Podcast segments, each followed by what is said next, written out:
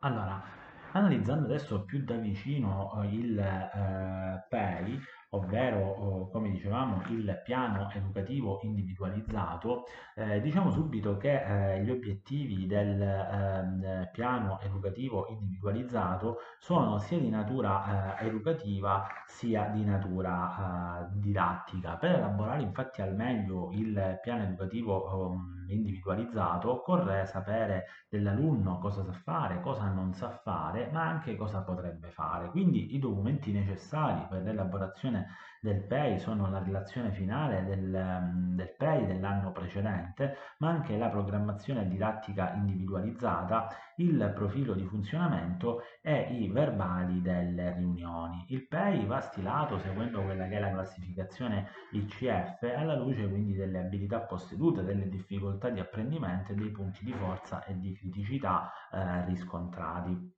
È chiaro che seguendo eh, quello che è quelle, quelle, che sono appunto le norme e le direttive ministeriali, occorre anche eh, distinguere quelle che sono le tipologie di programmazione che eh, l'alunno disabile può seguire. Egli infatti potrà seguire una ehm, eh, programmazione per eh, obiettivi eh, diciamo identici a quelli del resto della classe, in tal caso non vi sarà alcuna differenza tra il programma seguito dal disabile e, quello, e quelli seguiti dal resto degli alunni della classe, eh, ma um, la programmazione dell'alunno può anche essere per obiettivi minimi.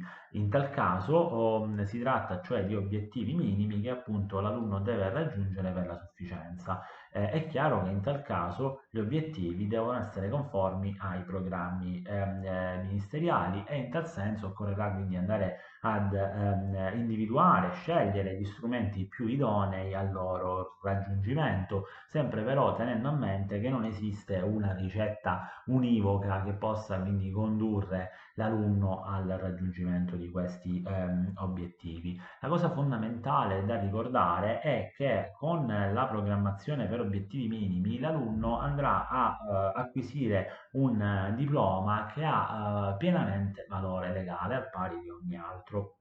Diversa invece è l'ipotesi della programmazione eh, differenziata, ehm, la quale è possibile applicare soltanto agli alunni della scuola eh, secondaria di secondo grado. Eh, questa diciamo, interviene nel momento in cui gli obiettivi del piano ehm, educativo individualizzato sono nettamente diversi rispetto a quelli ordinamentali e a quelli quindi anche della classe. In tal caso però l'alunno conseguirà soltanto un attestato di quelle che sono le, le competenze e non il titolo di studio con valore legale. Ecco perché quando viene proposta la programmazione differenziata la famiglia deve essere informata e può ovviamente anche opporsi. È chiaro che se si oppone il PEI non sarà più differenziato ma eh, si trasformerà, dovrà essere quindi trasformato in un PEI per obiettivi minimi. Con la differenziata eh, con la programmazione